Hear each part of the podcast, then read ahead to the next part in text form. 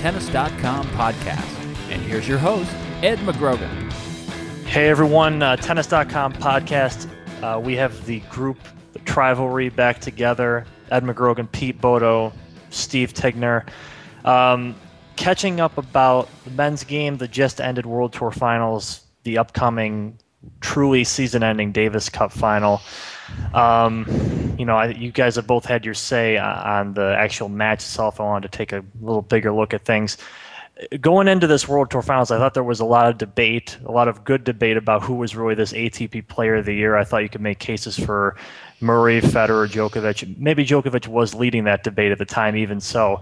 But I think his performance here, from the consensus I see, seemed to really cement that. And I was wondering if, if A, if you agree with that, and B, maybe what this really says about our importance of the, of the World Tour Finals, because we always talk about, you know, does this tournament really mean what the A T P says it should mean, I guess. So I'll let one of you guys fire away. Now, Steve just told me before in the hallway he thought that Tomas Berdych was the A T P Player of the Year. Oh, really? Oh. Yeah, I got a whole different theory. Well, if he wins the, if he wins the Cup Final, that's maybe that, maybe we can back that up. No, but how, how do we argue with that? I think you just explained, you just gave the answer, you know, with your question. I mean, I mean, I, I thought Murray, you know, if Djokovic did not win this, I would have picked Murray or Federer, uh, and really pretty close. Maybe would have gone with Federer just because of the circumstantial stuff. I don't know about you, Steve, but I think if, if Federer had won the final, I was probably going to pick. I have to look at it a little more closely, but probably going to pick um, Federer for the Player of the Year. He would have had the World Tour Final, a winning record against Djokovic, a slam, um, multiple Masters. But now it's obvious Djokovic is is the best Player of the Year. He sealed it with that, and I think also as far as the World Tour Final went, this match made the tournament seem more important than it has other times because there was a little something on the line between these two guys, more than there has been in recent years. This was a final where, uh, you know, you know, this tournament actually hasn't had many great finals. Thinking back on it, you really kind of have to go back to that Nalbandian and Federer mm-hmm. in oh five to really think of kind of a classic. In my, even the Roger Rafa ones of the past, um, twenty ten.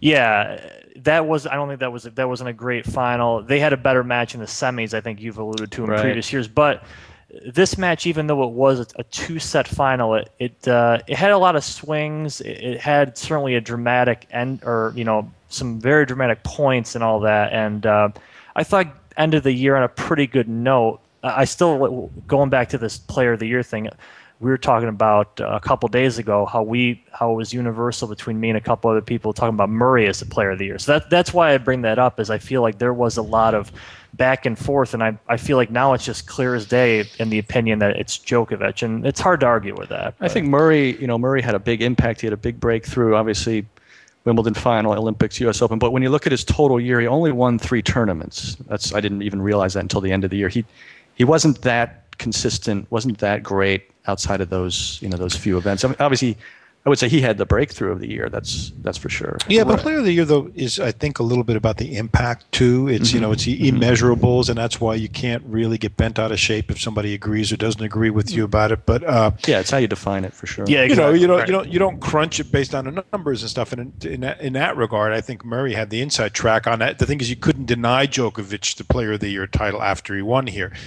If he wouldn't have won here, then you could actually it would have left the door open. I also think that it's pretty easy to. I don't think the Olympics should be underestimated. I mean, the thing is, it's once every four years. That's mm-hmm. a big deal. I mean, you only get you only get three chances maybe in your career if you're lucky. And Murray to win had Olympic Murray had even more pressure because it was at Wimbledon too. So. No, exactly. Yeah. The other thing was this year, especially now, you can't really elevate that title just for this year because it was at Wimbledon. Mm-hmm. I mean, I think I think it. Uh, I don't even know. Was it a best of five final potentially? Mm-hmm, it was. Yeah, it was. Okay, it was. Uh, I don't remember, but. Uh, I think you know. I, I think that's an important thing to have best of five. Uh, I think it would have been nice. You know, it, it, it needs to be at least a ten-day event, and I, I think it's a very, very big title, which I think a fair number of people don't really buy into, partly because it's so overwhelmed by the other Olympic things. Yeah, and, and this year too. Well, this year is also in the Olympics. I think is the first year in a little while um, that the the medal platform was kind of pretty much. It was pretty much represented, much like all the other big events this year, right? By, and that hasn't been the case in a lot of Olympics. You've seen some kind of out there medalists and, and Nicolas Massu, right? right. And, and this year, I think a lot of players really put the emphasis on it, of course, and and, and that kind of showed on the results there. I mean, that was a big win for Murray. I, one thing I would say is it doesn't really shouldn't take anything away from Murray, but he is the player who benefited the most from Nadal being out. That opened up his draw at Wimbledon because he uh, he lost him. What was it? All, all four times, or yeah, and he lost semifinal. Yeah, at the Open right. the year before, and he went on to win the Open this year. That's nothing to take away from Murray. He beat everybody he had to beat, but I think that is true that he benefited from the Nadal. Yeah, that's there. Very true because you wonder if, if he also if he had to if it was the guys he beat plus Nadal. You know, then it's tougher. Then, then it's de- definitely yeah, tougher. Right. One, one last thing I want to mention on Federer in this final, it was uh, I said this match had a lot of swings. Federer had the break leads in both sets, um, had set points in the second set. It, it almost seems uh, recently like like it's Federer and Djokovic kind of switch roles a little bit. As Roger is this player who you're seeing now at thirty-one with these patches of invincibility, this imperious play at the start of the match. He won eight points in a row. I mean, that you can chuck that up to, you know, just getting into the match, but but you do see, I think, more of this, the highs and lows of Roger, the erratic play contrasted with the really the lights out hitting, and Djokovic has become more of this consistent player that we used to always give Roger sort of as the, the standard bearer for that. So yeah, I think also this was an interesting match in that Federer had the lead twice and Djokovic came back to win. You usually would think of. You know, that's another sign that Djokovic is the number one for this year, and at this at this moment that he's he's the guy who wins the big points. The, the match was Djokovic won ninety-six points, Federer won ninety-five, and Djokovic won two sets. So he won more sets than difference than points. So it just shows that Djokovic at this point has that little extra confidence. Even when Federer went to serve for the match and Djokovic hit a couple really good serve for the second set, Djokovic hit a couple really good returns. It seemed to really affect Roger um, the same way it had at the the Open in two thousand eleven. I feel right. like Federer really, you know, was affected by that and played really poorly after that game. Right. You can see Djokovic feels that if that, you know, when he needs to raise his game, that's what he's going to do, and not that he can guarantee it even for himself. But that comes with being a great player. It's a little bit like you go out there and say, "Okay, I'm going to take the body punches. This guy's. Let's see what this guy's really got." But you know, you're thinking in the back of your mind, you sort of also know that when it comes to to the key moment, you know, you maybe dial it up a little bit. The irony is that with Federer, it's almost the other way around. It's a little like he's almost like it's almost like he knows there are going to be these lapses. I, I put that down somewhat to his age. I mean, it's what I always call champions fatigue, which is after a while you just mentally can't sustain that. You know, you, your appetite's not this. You can't right, tell that, me Roger Federer goes out to win. That's what you discussed with, with Pete Sampras and all that. Exactly. And, right, that so, was bound in that. I also think that, that Djokovic now is up there with Nadal and w- in Federer's mind as somebody that he's not as certain against as he might have been. You know, he's he's pretty certain and sure of himself against everybody else, but Rafa's always, you know, has always made him uncertain, and now Djokovic seems to be in that place. I want to, before we go away from this, also mention the other semifinalist, Del Potro. We've talked about, we even got Nadal into the picture here. We haven't mentioned Del Potro. He makes the semis of this. Um, he beat Roger in the round robin. He had a, a year where he makes this final four. He had that another classic uh, with Federer losing it in the Olympics.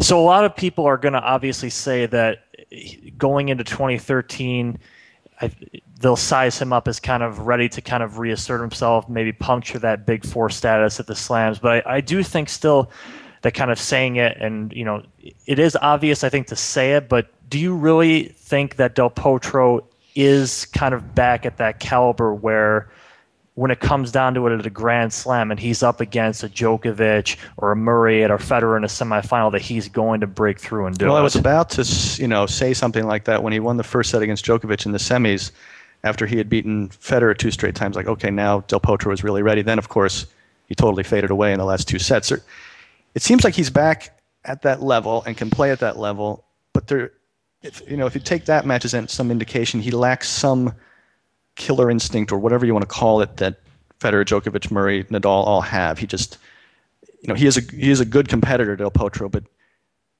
you know, sometimes he doesn't. You know, there's just something that's not quite there. That you know, I don't know, I don't know how to put it exactly, but he seemed to fade in that match when he really could have won that match against Djokovic. that came to me. His game to me, you know, this is, you know, I mean, God bless him. He's a, he's a very nice kid. He seems like a big, gentle giant kind of thing. But the game to me is so one-dimensional. It's, it's one of those things where I look at his game, I just don't really get it. Mm-hmm. I mean, he's big. He hits the ball a ton, yeah. You know, but it's, you know, and he hits it fairly flat, which is a little bit different maybe today. But, you know, I don't think he uses the court space really well. He's His balls are well inside. He kind of bulls through you. It's like he sticks his head down and goes through the stone wall. One, and I think that's how he beat Federer in that two thousand nine final. Yeah.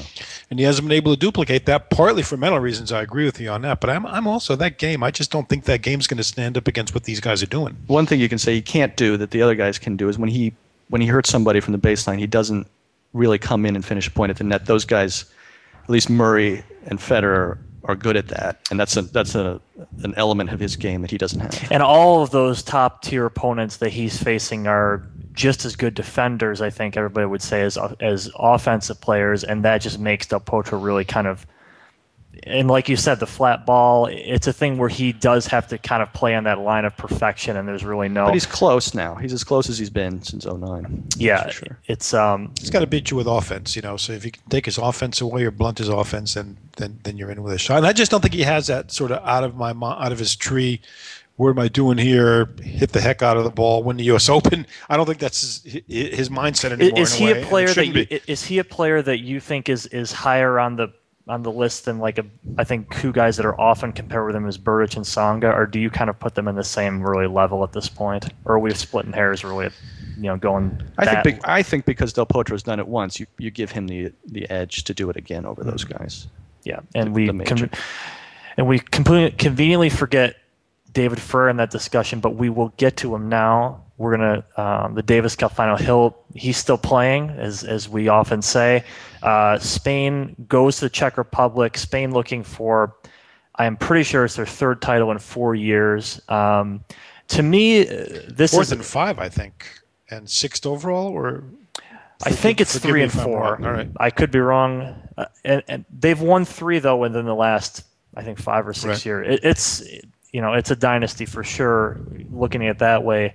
And uh, to me, this is kind of a tough final to read. You go, you have the indoor hard court, you have the Czech crowd, um, but a player like Ferrer, I think, I think, my, I think he's now kind of a, a legit threat on any service. I think that clay has been long discounted. He, he won Paris, of course. I do think Spain, top to bottom, probably has the overall team. We were just talking about their doubles team of Granollers and Lopez. They won in, in London. So what do you guys think of this final, you know, maybe how long it goes and just some general thoughts on it? I think it probably comes down to the second guys. I mean, Ferrer, you would think was going to win his his match. Uh, he's a, you know, excellent Davis Cup player. But you, I feel like Almagro and Stepanek are kind of wild cards. Berdych, Berdych is also a good Davis Cup player. And I think the doubles is is is a big will be a huge factor because like you said, um, Lopez and Granollers just won in London, but Berdych and Stepanek have a really good record in Davis Cup, so you know that I, I would still favor Spain overall. But I think if, if they can win that doubles match, that would that's that would make a difference. I think court surface is going to be huge, and it's because basically no matter how well David Ferrer has played on, on hard courts, he hasn't played on many hard courts that are going to be as fast as this one if the Czechs have, have their wits about them. Mm-hmm. And I think Ste- I think Stepanek. I saw a couple reports. Stepanek was encouraging the. The guys, you know, the federation to put down as fast as possible a court as sense. They can, and they do have a measuring device, so they can't go overboard and play it on indoor wood like they would have at one time. But so there, there is an out, outside limit. We saw that outside limit in the U S matches when Patrick McEnroe was captain uh, against the Spanish in North Carolina and a bunch of other matches. Whenever he, you know, he chose and actually tailored, you know, and went down made three, four visits to the manufacturing plant. I think it's in North Carolina where they make that indoor court we used, and to make sure it was as fast as possible, and most important, as low bouncing as possible. That was the big thing. You wanted that bounce nice and low, and I think the Czechs are probably going to mm-hmm. duplicate that, so we'll see. Berdych benefits from that, surely. There. Yeah. Here's it, a question it, it, for you, though. I was thinking about this today. Now, th- does Ferrer really, really benefit from being number two behind Rafael Nadal? This is kind of not Davis Cup necessarily, but is it an advantage or disadvantage for Ferrer to have Nadal be so good and be playing at the same time? To have be, Nadal be the... You mean overall, outside yeah, of Davis in Cup? In general, and his, for his whole career outside of Davis Takes Cup. Takes the pressure off him as as a player, and he can kind of go under the radar. I mean, the, with the Spain in general, I think uh, you got I think they've had probably five people in the top twenty at one time too, so that also lessens that expectation on him. Uh, I think considering how many times Ferrer has gotten to the quarters of a slam and has kind of bowed out almost dutifully at that point, that you're right, a, a lot more. You get a lot. He would get as much flack as, say, like a Berdych, for example, who hasn't cracked that, right. you know, that plane of a Grand Slam winner. Just um, a recognition factor, though. You know, he's number two to Nadal, so everybody gives him a pass because he's, you know, Nadal is great. Mm-hmm. But you know, a lot of people have heard of this guy because because of Nadal, because right. he's part of this dynastic Spanish thing going on. Whereas if, if Nadal weren't around, he'd be just, oh, yeah, this guy from Spain who's always in a quarter. So Ferrer's it's kind of the, funny. Ferrer's got this cult thing going on this year, I feel like. I, I think people are, are going out of their way, I think justifiably, but in, to, you know, to say that, you know, we can't forget about David Ferrer, and then watch, he'll win a Grand Slam title and nobody will like him anyway. He's got that underdog right, right. thing going. With Spain, like I said, you got the you got a dedicated doubles team on the, on their four man roster, very U S like going on there. And to me, you know, Spain wins this with turning over essentially their entire team from the past couple uh, cups. It, it's you know it kind of just speaks to them again.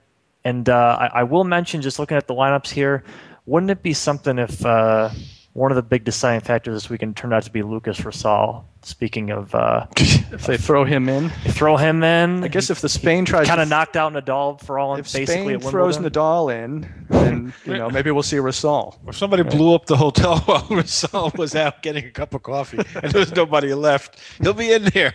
Lukas Rosol, remember right. that name come uh, come Monday. So right. we're he'll probably be doing hand gestures and signals at the Spanish bench from his spot, sticking his tongue out, you know, wagging his ears. I'm not sure Berdych would let him play, would he? yeah. We'll have uh, this covered, of course, previews Thursday, racket reactions through the weekend, um, just as you saw during the World Tour Finals, of course. So for Pete, Steve, we'll get back together after this, um, get into our year in review, and uh, we'll talk to you then. Thanks for listening. Tennis dot com Podcast. You've been enjoying Tennis dot com's weekly podcast. Thanks for listening. For all the latest news and events, head over to Tennis dot com.